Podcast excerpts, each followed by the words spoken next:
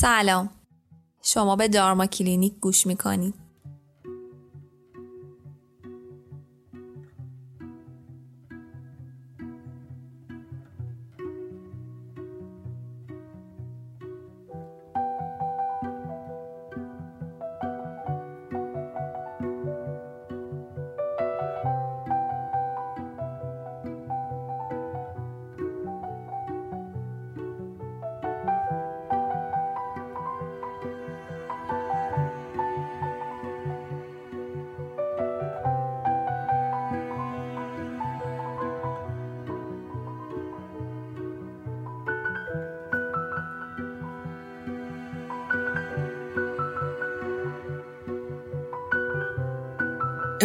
راجع به اجتناب و پرهیز صحبت کنیم.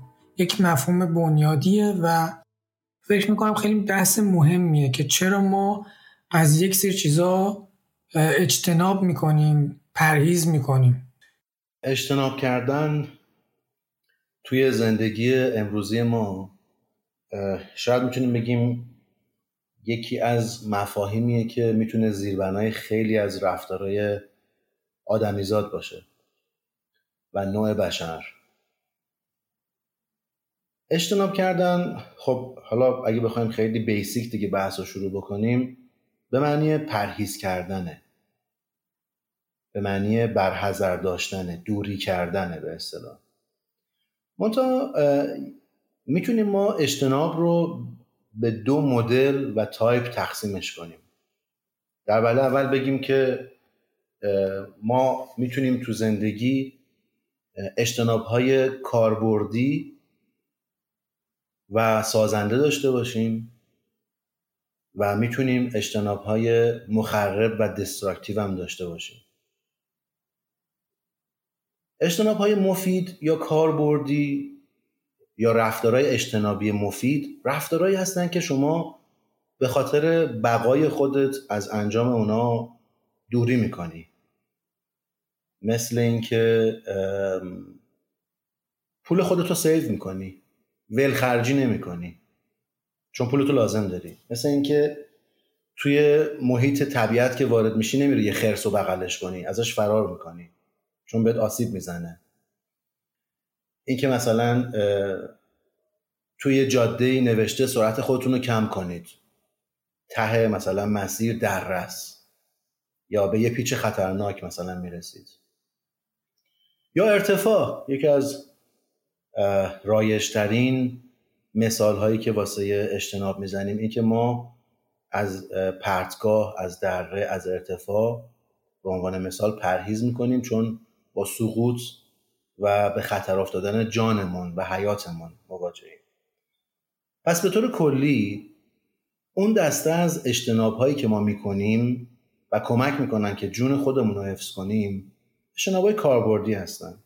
مثل اجتناب از پرخاشگری و خشونت با بقیه تو جامعه. نمیریم دست به یقه بشیم کتک کاری بکنیم اسلحه بکشیم چاقو بکشیم. چه می‌دونم به دیگران حمله کنیم. اگه کسی به ما حمله کنه ما در وهله اول خب فرار می‌کنیم.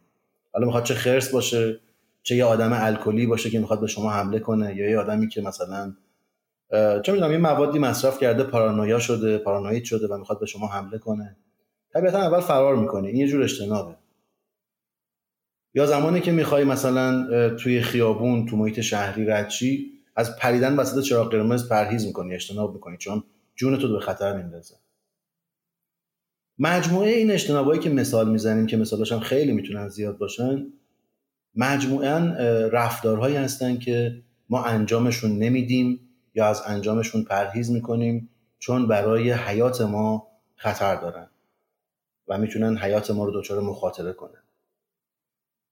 ما یه دسته دیگه از اجتناب داریم که وقتی که از مواجهه با اون موقعیت با اون شخص با اون تجربه با اون عمل وقتی ازشون دوری می‌کنیم و اجتناب می‌کنیم آسیب زیادی می‌بینیم و می‌تونیم بگیم حتی زندگیمون به خطر میافته.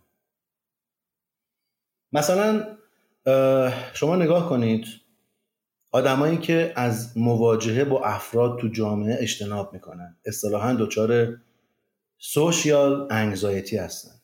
یعنی استراب اجتماعی. از اینکه خودشون رو در معرض دید و قضاوت بقیه قرار بدن پرهیز می‌کنن.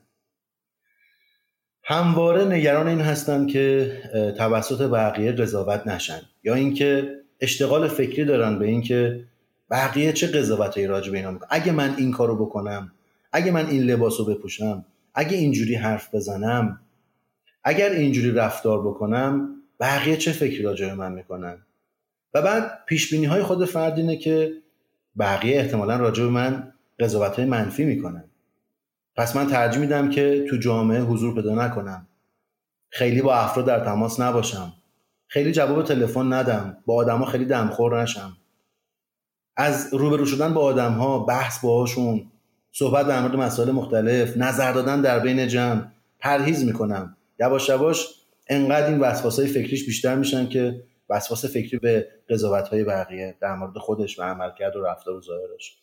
انقدر زیاد میشه که ترجیح میده مهمونی حاضر نشه ترجیح میده سطح روابطش رو با بقیه کم کنه.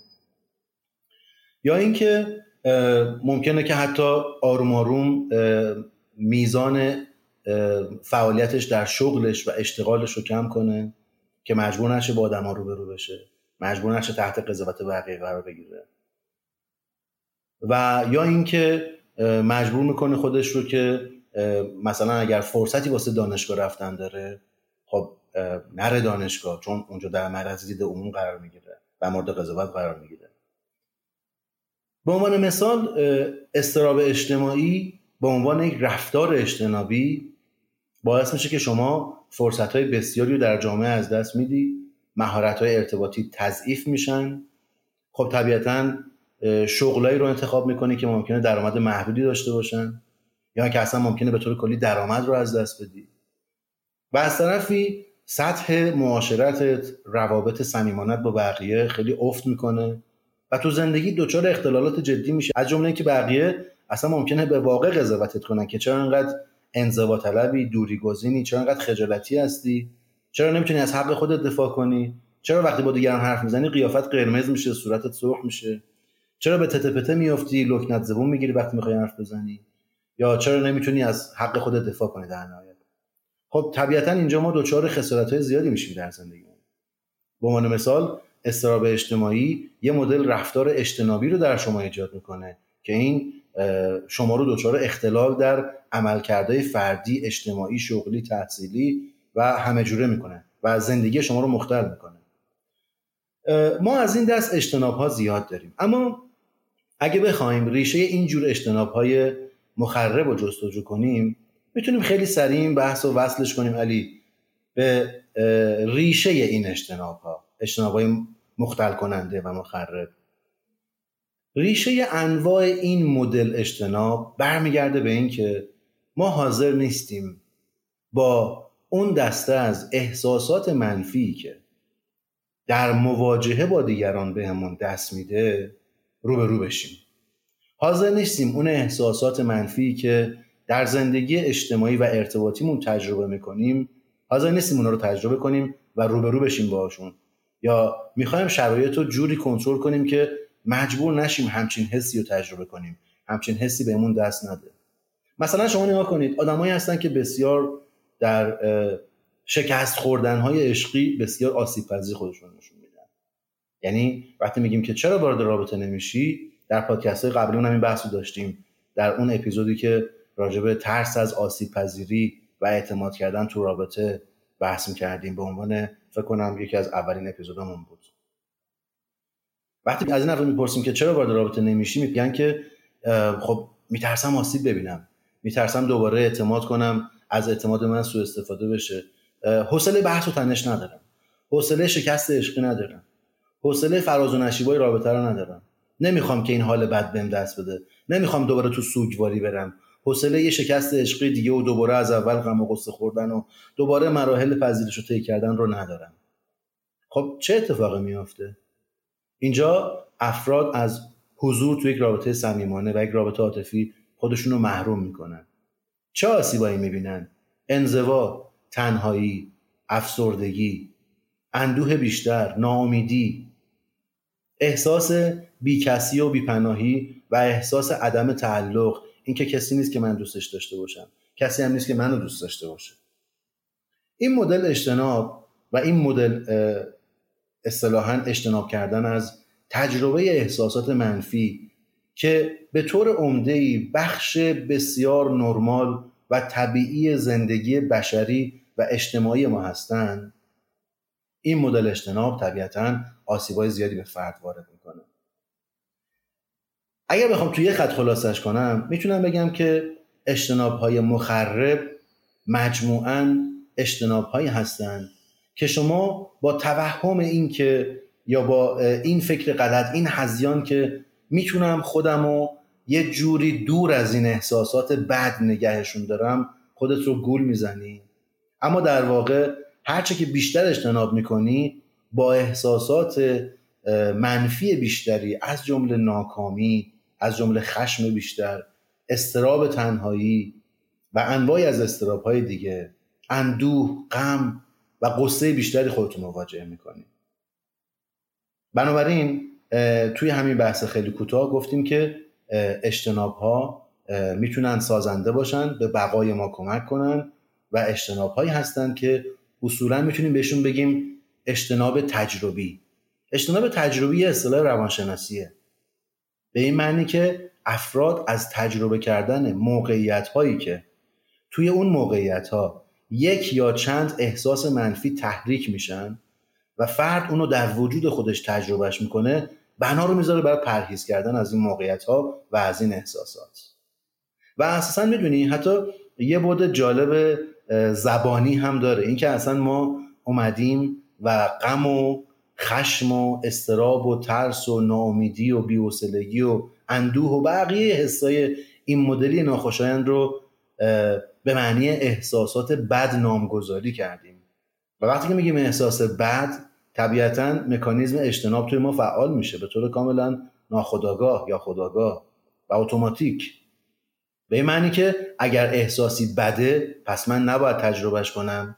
پس هر موقعیتی هر شخصی هر رویدادی هر تجربه ای که باعث بشه یکی یا چند تا از این احساسات بد تو من فعال بشن من باید از همه اینا اجتناب کنم. این بدترین مدل اجتنابیه که می‌تونیم بگیم افراد تجربهش می‌کنن. و اگه بخوام یه مثال ملموستر علی بزنم افراد وسواسی رو نگاه کن. مثلا منی که بر فرض مثال وسواس شستن دارم معتقدم که من باید هفت بار دستم رو بشورم. اگه هفت بار دستم رو نشورم و شیش بار بشورم یا پنج بار بشورم یا یه بار یک استراب خیلی زیادی تو من فعال میشه. استرابی که همش میگه دستات کثیفن تو کثیفی الان آلوده شدی الان مریض میشی و این استراب تو من هی بیشتر و بیشتر میشه. پس من برای اجتناب از این استراب چیکار می‌کنم؟ شروع می‌کنم هفت بار یا بیشتر دستمو میشورم. در حالی که به نوعی خودم هم می‌دونم که دارم یه عمل کاملا بیهوده انجام میدم. عملی که هیچ کمکی به نظافت بیشتر من نمی‌کنه. چون که تکنیکالی همون یه دفعهش بسته در واقع. افراد وسواسی هم این مدل برای خودشون اجتناب ایجاد می‌کنن از اینکه استراب های این مدلی رو تجربه نکنن و خودشون رو وادار به اعمال غیر مفید می‌کنن و همین باعث میشه که وسواس هاشون بیشتر میشه و جالبه که باعث میشه به طور کاملا معکوسی استراب هاشون بیشتر هم میشه و کمتر نمیشه. شاید می‌تونیم بگیم که استراب یکی از باستانی ترین احساسات و هیجاناتیه که ما انسان ها تجربهش کردیم و می‌کنیم. همیشه اینجور وقتا یه مثال خیلی مرجع می‌زنم به دوران قارنشینی. استراب در واقع از زمانی که ما تونستیم فکر بکنیم و صاحب ذهن شدیم و زبان رو تولید کردیم برای اینکه با خودمون بیشتر فکر بکنیم با ما همراه شد و شکل گرفت. زمانی که تونستیم فکر کنیم که آیا این غذایی که ما الان داریم کافیه؟ آیا الان این قاری که من توش زندگی می‌کنم امنیت داره؟ حیوانی ماری کروکودیلی خرسی شیری چیزی توش نمیاد؟ آیا این بیماری همه قبیله رو می‌کشه یا فقط تعدادی رو مثلا می‌کشه؟ آیا الان خشکسالی میشه؟ کمبود غذا پیدا میشه یا نه؟ ایجاد میشه یا نه؟ آیا مثلا الان اگه آب تموم بشه چی میشه؟ اگه سال بعد زمستون سردتر از این باشه یا تابستون گرمتر از این باشه چی میشه؟ همواره ما در مورد بقای خودمون از اول تاریخ تا به حال حتی بگیم ما قبل تاریخ تا به حال همواره استراب با ما بوده. استراب از زمانی شکل می‌گیره که ما می‌تونیم وقایع بد رو یا ناخواسته و ناخوشایند رو پیش بینی کنیم و از ابتدای ما قبل تاریخ از زمانی که انسانای نخواستیم بودیم این توانمندی رو داشتیم که این استراب و این احساس خاص رو تجربه کنیم. زمانی که می‌تونستیم نگران آینده باشیم. نگران باشیم که آیا بقای ما غذای ما پوشاک ما مسکن ما به خطر میفته یا نه. پس می‌بینیم که استراب از خیلی قبلترها با ما بوده و هست. و خیلی می‌تونه حتی به اصطلاح خواص مفید و کارآمد و کاربردی هم برای ما داشته باشه. زمانی که تو پیش بینی می‌کنی که آیا پول من کافیه یا نه دچار یه استرابی میشی. و بعد مجبور میشی که یا شغل خودتو توسعه بدی بیشتر کار کنی بیشتر پول در بیاری. یا اینکه اصلا مجبور میشی بیشتر بهش فکر بکنی برنامه ریزی بیشتری بکنی. استراتژی های قوی تری و برای افزایش درآمد خودت برای توسعه درآمد خودت به کار بگیری. از کاربرد استراب توی زندگی روزانمون اگه بخوام مثال بزنم خیلی مثال هست. اینکه شما باید صبح به موقع بلند شی و اگه دیر برسی استراب داری استراب تنبیه شدن توبیخ شدن استراب از دست دادن اون قرارداد مفیدی که امروز می‌تونستی ببندی و پول خوبی کسب کنی. استراب دیر رسیدن سر قرار عاشقانه. استراب به اصطلاح مفید بودن یا نبودن. اینکه من امروز چه کار مفیدی انجام دادم؟ پس اگر نگاه بکنیم می‌بینیم که استراب در طول تاریخ همیشه کاربردهای خاص خودش رو واسه ما داشته. یعنی یه زمانی کمک می‌کنه که ما بقای خودمون رو تضمین کنیم با برنامه ریزی و استراتژی های بیشتر. و امروز به ما کمک می‌کنه که پیشرفت بکنیم موفقیت کسب بکنیم رشد کنیم با دیگران رقابت کنیم قدرت کسب بکنیم. و بسیاری از نیازهای جسمانی روانی و اجتماعی خودمون رو برآورده کنیم. اما همین استراب کاربردی که گفتیم ریشش از کجا اومده از زمانی که بشر آسیب پذیر بوده و هست و خواهد بود. چون بشر یه موجود میراث فانیه میمیره. نمی‌تونه زنده بمونه تا آخر عمر تا آخر دوران کائنات و هستی. یه عمر محدودی داره. به خاطر همینه که حتی ما استراب مرگ هم در پی مباحث ما شاید بعدا لازم باشه بهش بپردازیم که اساسا خاصیت استراب مرگ چیه تو زندگی ما. استرابی که گفتیم از دوران باستان تا حالا خاصیت های زیادی واسه ما داشته امروز روز می‌تونه خودش تبدیل به یک چیز کشنده هم باشه. باعث سکته قلبی بیشتر میشه. باعث سکته مغزی میشه. باعث اختلال در سیستم گوارشی آدمیزاد میشه و بیماری های گوارشی ایجاد می‌کنه.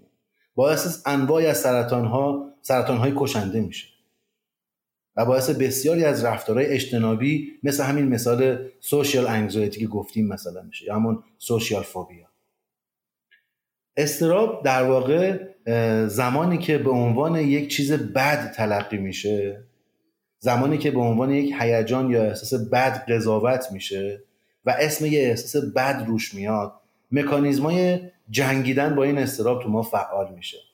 یعنی ما همه تلاش خودمون رو می‌کنیم دست به رفتارهایی بزنیم که این استراب ها رو از خودمون دور کنیم. مثلا همین مثال آدمای وسواسی که گفتیم استراب کثیف بودن که به واسطه پردازش های فکری خود فرد شکل گرفته. نه اینکه لزوما واقعا آدم کثیفی باشه. نه ارزیابی هایی که می‌کنه پردازش هایی که کرده در ذهن خودش خودش رو با یه سری استدلال با یه سری افکار مستقیم و غیر مستقیم منطقی و غیر منطقی خودش خودش رو کثیف تلقی می‌کنه و آلوده و سعی می‌کنه رفتارهای جبرانی افراطی رو دست بزنه که تکراری و خودش هم می‌دونه که این افکار و این اعمال زیادی هستن و افراطی هستن. و در نهایت موجب کاهش استراب نمیشن موجب افزایش استراب میشن. اینجا ما خودمون با نامگذاری استراب با نامگذاری خشم به عنوان یک تجربه بد با نامگذاری غم و اندوه به عنوان یک تجربه احساسی بد میایم و شروع می‌کنیم باهاشون میجنگیم و سعی می‌کنیم کنترل این احساس رو تو درون خودمون تو بدن خودمون تو مغز خودمون به دست بگیریم. و البته تجربه بشری ما ثابت کرده که ما هرگز قدرتی برای کنترل و مهار کردن احساسات اتوماتیک و ناخودآگاه و به اصطلاح بنیادی مثل استراب و انواعی از هیجانهای اصلیمون رو نداریم. مثلا شما هیچ وقت نمی‌تونی خشم در وجود خودت خفه کنی ساکتش کنی. شما هیچ وقت نمی‌تونی استراب و در وجود خودت خفه و ساکت کنی و یا غم و اندوه از بین ببری. اما آدما چیکار می‌کنن؟ حالا رفتارهای اجتنابی این افراد چیه؟ کسایی که می‌خوان با استراب غم خشم ترس خودشون بجنگن و کنترل اینا رو به دست خودشون بگیرن چیکار می‌کنن؟ الکل و دراگ مصرف می‌کنن. پرخوری می‌کنن. دچار وسواسای عملی و رفتاری میشن. قماربازی می‌کنن. ولخرجی می‌کنن. شاپینگ. می‌دونیم که یک مدل رفتار اعتیادی کاملا. عمده رفتارهای اعتیادی که ما آدم بهشون دوچار میشیم جزو استراتژی های رفتاری ماست. برای جنگیدن و مبارزه و توقف یا از بین بردن احساسات منفی که خودمون منفی و بد نامگذارشون کردیم. در حالی که اینا اساسا اساسا و ذاتا چیزهای بدی نیستن. تجربه های بدی نیستن. می‌تونن کاربردهای خوب سالم کارآمد و سازنده هم در زندگی شخصی ما داشته باشن.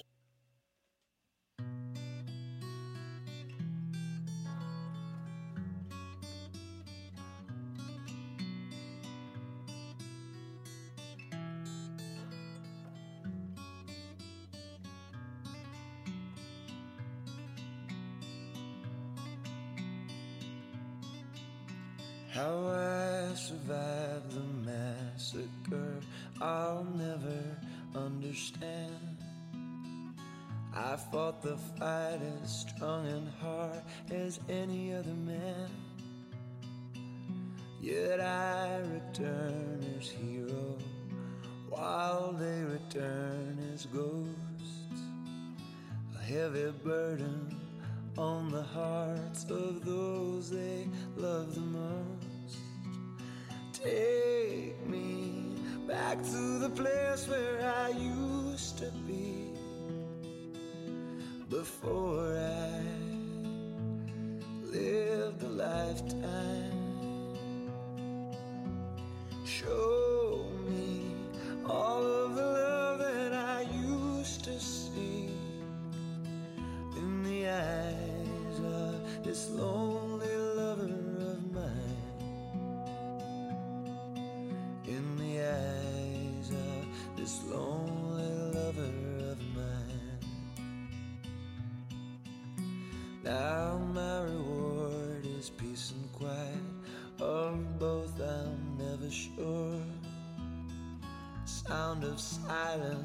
me senseless ever since the war. I drink away my memories, too vicious to be told. The hollow heart I carry now is no good for my soul. Take me back to the place where I used to be before I lived a lifetime.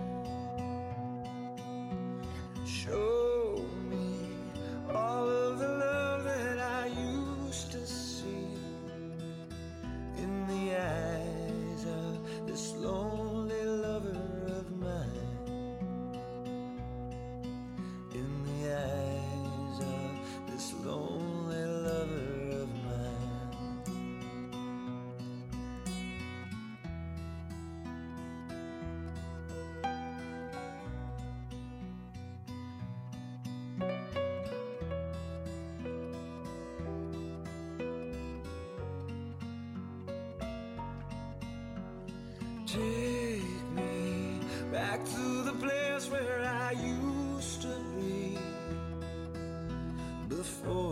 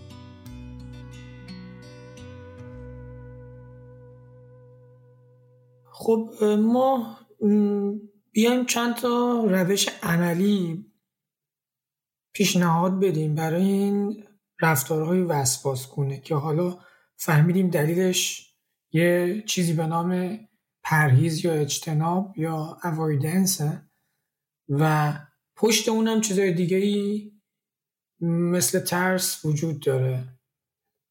و اینکه حالا ما چطور با این مواجه بشیم؟ مثالش می‌تونه همین رفتارهای وسواسگونه شستشو یا پریز از خشمگین شدن پریز از غمگین شدن اجتناب از حسود شدن تو رابطه پریز از هر چیزی که لیبل احساس بد رو بهش می‌ذاریم پریز از هر چیزی که برچسب می‌زنیم احساس بد.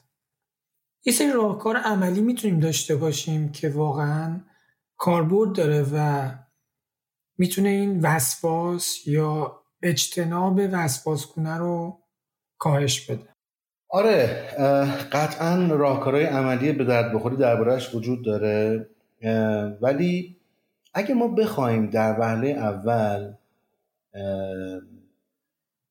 سازگاری خودمون رو با این جور احساسات و هیجانات افزایش بدیم در وهله اول باید ماهیت اینا رو بشناسیم و بدونیم که ما اساسا با چی می‌خوایم روبرو بشیم یا اون احساس که من باش روبرو هستم ماهیتا و ذاتا چه جور تجربه ایه ببینید بذار اول از جنبه مغزی شروع بکنیم. در مغز همه ما آدم ها یک عضوی هست به اسم آمیگدال. آمیگدال یا همون بادامه در فارسی که ترجمهش می‌کنن قسمت کوچکی از مغز ماست از مغز نخستین ماست یعنی جزو لایه های اولیه مغز ماست که وظیفش تولید هیجانات اصلی توی ماست. یا بر فرض مثال در لایه های حالا یکم بالاترش limbic system یه قسمت دیگه از مغز ماست.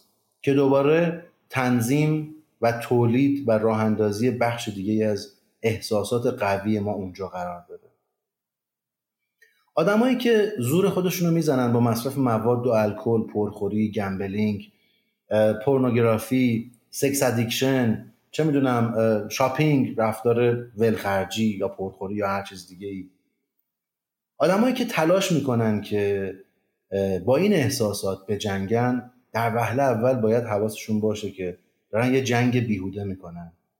وقتی که شما همه هم رو می‌ذاری برای اینکه با مصرف مواد یا الکل یا هر چیز دیگه که مثال زدیم این احساسات رو متوقف کنی ممکنه به طور موقت موفق بشی غم رو به یوفوریا و سرخوشی و نشگی تبدیلش کنی. یا با پرخوری استراب تو به لذت تبدیل کنی. ولی این یه استراتژی موقته. استراتژی موقتیه که در کوتاه مدت به شما جواب میده. و زمانتی واسه اینکه دیگه دچار استراب نشی وجود نداره.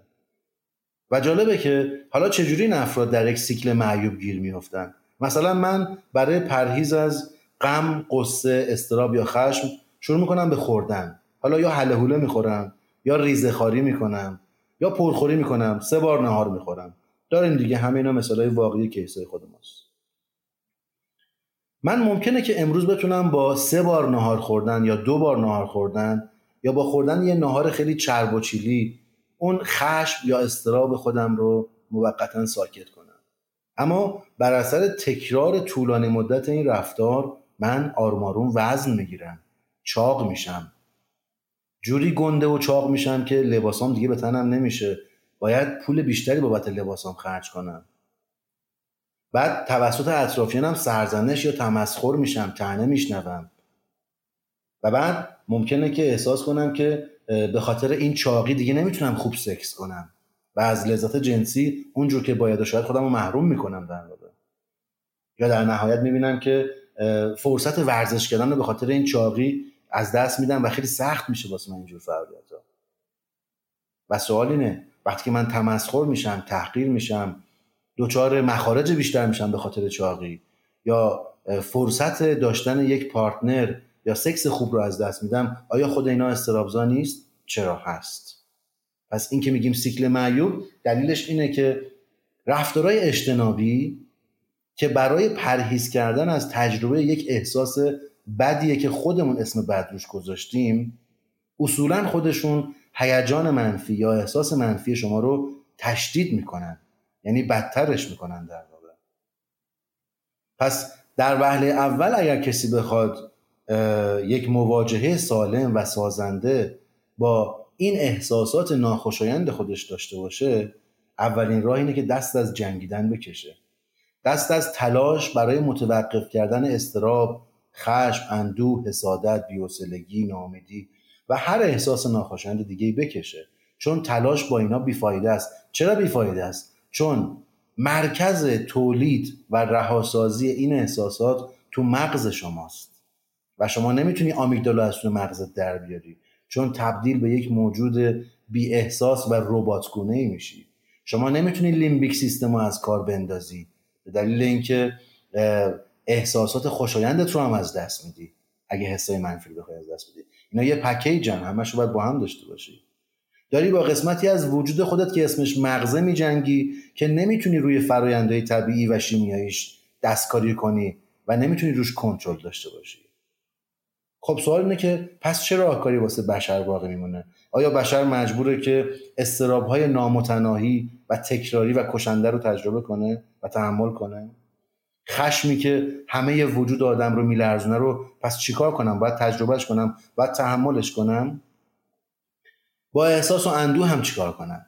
با غم و غصه که بهم دست میده و گاهی یه سری از اپیزودهای افسردگی تو من را میندازه با اینا چیکار کنم؟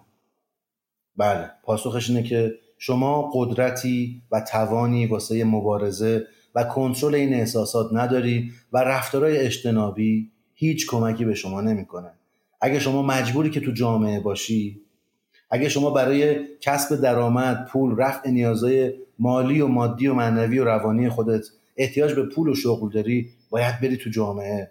اگه میری تو جامعه باید استرابش هم تجربه کنی.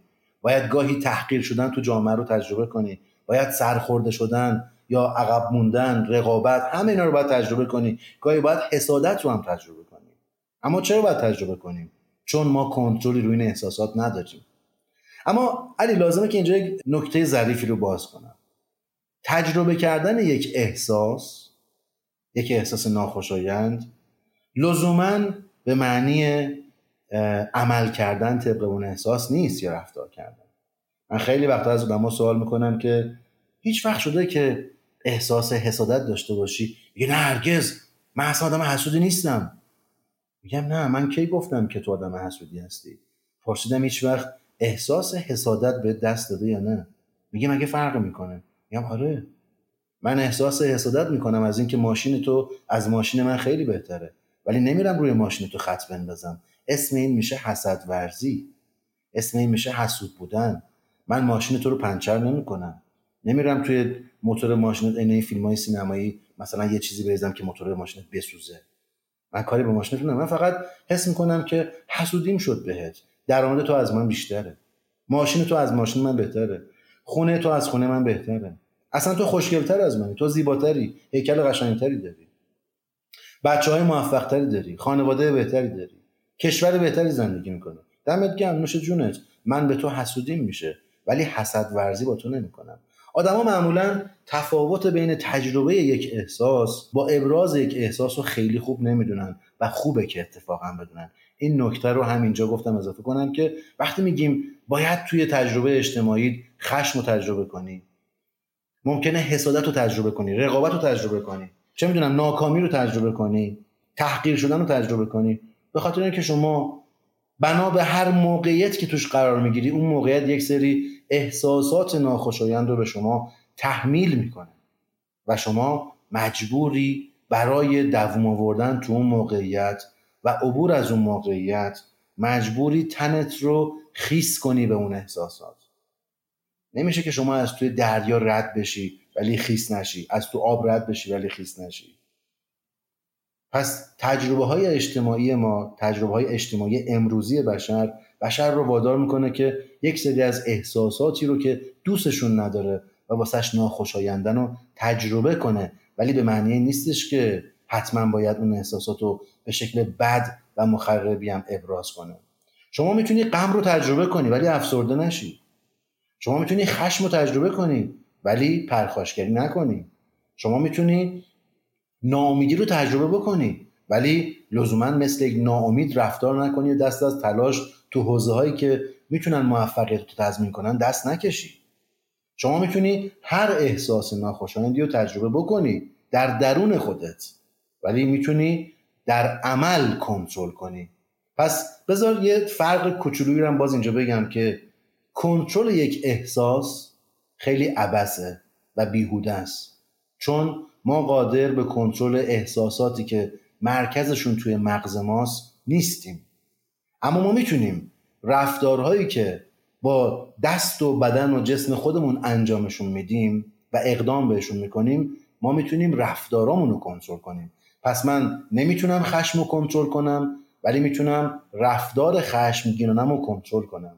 من نمی‌تونم غم رو کنترل کنم ولی می‌تونم از رفتار افسردهوار پرهیز کنم و حالا یا به دنبال درمان باشم یا هر چیز دیگه پس در نهایت می‌خوام بگم که جنگیدن با احساسات غیر قابل کنترل یه جنگ بیفایده و عبسه ما نمی‌تونیم این احساسات رو کنترل کنیم. ما نمی‌تونیم اونا رو حذف کنیم. نمی‌تونیم از بین ببریمشون. پس در وهله اول دست کشیدن از کارهای اشتباهی که واسه حذف توقف یا جنگیدن با این احساسات می‌کنیم و دست بکشیم. در وهله دوم ولی چیزی که به ما کمک می‌کنه پذیرش این واقعیت است و این حقیقت است که من یک انسانم علی. من یک پکیج کامل از انواعی از احساسات منفی و مثبت هستم. من اگر حسادت رو تجربه می‌کنم آدم ضعیفی نیستم آدم نرمالی هستم. من اگر خشم غم اندوه استراب ناامیدی بیوسلگی بیقراری کلافگی بیانگیزگی رو تجربه می‌کنم لزوما آدم ضعیفی نیستم بلکه یک آدم کاملا نرمال هستم. اما اینکه این احساسات رو در عمل در رفتارم چجوری بروز میدم و نشونشون میدم؟ یه بحث متفاوته شاید یک مبحث دیگه رو بخواد که در مورد اون مثلا بیشتر بحث بکنیم. اما به طور کلی در وهله اول توقف جنگیدن در وهله دوم پذیرش این احساسات به عنوان یک واقعیت انسانی به ما کمک می‌کنه. اما خب شاید اینجا سوال پیش بیاد که این پذیرشه یعنی چی؟ این پذیرش یه معنی ساده ای داره. اجازه بده تجربهش کنی مثلا من می‌دونم که تو در پادکست های مدیتیشنی که می‌ذاری نحوه تجربه کردن این حسای ناخوشایند رو به آدم آموزش میدی. اینکه اجازه بده مثل یک مه مثل یک طوفان مثل یک سیل این احساس بیاد و بره. تو می‌تونی سر جات وایسی یه توقف بکنی. لزوما با همون سرعت قبلی که تو زندگیت بودی پیش نری. یه لحظه وایسا یه چند دقیقه توقف کن. بذارین استراب بیاد و بره. عمر زیادی در بدن شما نداره. می‌دونی یکی از دلایلی که آدما با احساسات منفی و ناخوشایندشون میجنگن چیه؟ اینه که فکر می‌کنن اگر الان من تلاش نکنم که این استراب رو از خودم دور کنم برای همیشه این استراب تو من میمونه. نه اینجوری نیست دوستان. همه احساسات شما همه تجربه های ذهنی شما از جمله افکار و احساسات شما همه پدیده های بی و موقتی هستند پس اگر اجازه بدی این طوفان این مه این سیلاب بیاد و بره تموم میشه. فقط چند دقیقه تحمل می‌خواد. پس قدم بعدی میشه به دست آوردن این تحمله. اینکه بتونی در مقابل این احساسات آدم با تحملی باشی. خشم داشته باشی تحملش کنی. نه اینکه بریزیش تو خودت نه اینکه بریزیش رو دیگران بالا بیاریش پرخاشگری و توهین و لگت بزنی. نه اینکه افسردگی بیاد تو رو آدم افسرده ای کنه. تو یه سه ماه افسردهوار دست از همه چیز بکشی و زندگی تو فلج کنی که این بیاد و بره. نه. تو می‌تونی اقدامات فعالانه از جمله دارو درمانی مدیتیشن یوگا ورزش صحبت با یه نفر دیگه. صحبت با یه درمانگر متخصص با مشاورت با تراپیستت. همه اینا اقدامات فعالی که به تو کمک می‌کنن. این مه این سیلاب این طوفان این باد رو پشت سر بذاری. جوری که تو رو فلجت نکنه نکشتت و از زندگی هم ثابتت نکنه. پس در وهله اول نجنگیدن دست از جنگ کشیدن یه جورایی قدم برای صلح گذاشتن. در وهله دوم پذیرششون. اینکه باید تجربهش کنم چون طبیعت بشری من این شکلیه. در وهله سوم به دست آوردن توان تحملش با استفاده از روش های مختلف روی مختلف. و شیوه های مختلف و ابزارهای مختلف. خیلی جذاب بود صحبت ها فکر می‌کنم کاملا مطلب رو رسوند و حق مطلب رو ادا کردین. خیلی ممنون از وقتی که گذاشتین. تا جلسه بعد. ممنون علی جان. من فکر می‌کنم که با این بخش از حرف تو خیلی موافقم که ما واسه جلسه بعد می‌تونیم مخاطبین خودمون رو با کاربرد و فواید این احساسات ناخوشایند می‌تونیم آشناتر کنیم. خیلی از آدما نمی‌دونن که ناامیدی به چه دردی می‌خوره. چه بسا در ادبیات در نقل قولها نصیحتها ضرب المثلها همه شنیدیم که ناامیدی چیز بدیه. ولی به واقع اینجوری نیست. از نظر روانشناختی ناامیدی می‌تونه بسیار کاربردی باشه به عنوان مثال. یا آدم ها ذات و ماهیت خشم رو به اندازه کافی خوب نمی‌شناسن و نمی‌دونن که خشم در زندگیشون چه کمکی می‌تونه بهشون بکنه. حالا ما امروز استراب رو باز کردیم گفتیم که استراب به عنوان مثال کاربردش اینه که به بقا و نجات جان و حیات ما خیلی کمک می‌کنه.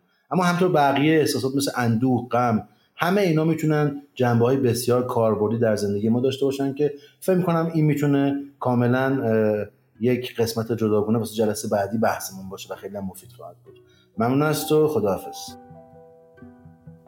مثل همه پادکست های دارما باز هم اسپانسر این اپیزود خود شما هستید که اونو با دوستاتون دوروبریاتون و کسانی که دوستشون دارید به اشتراک می‌گذارید و آرامش رو به اونا هدیه می‌دید.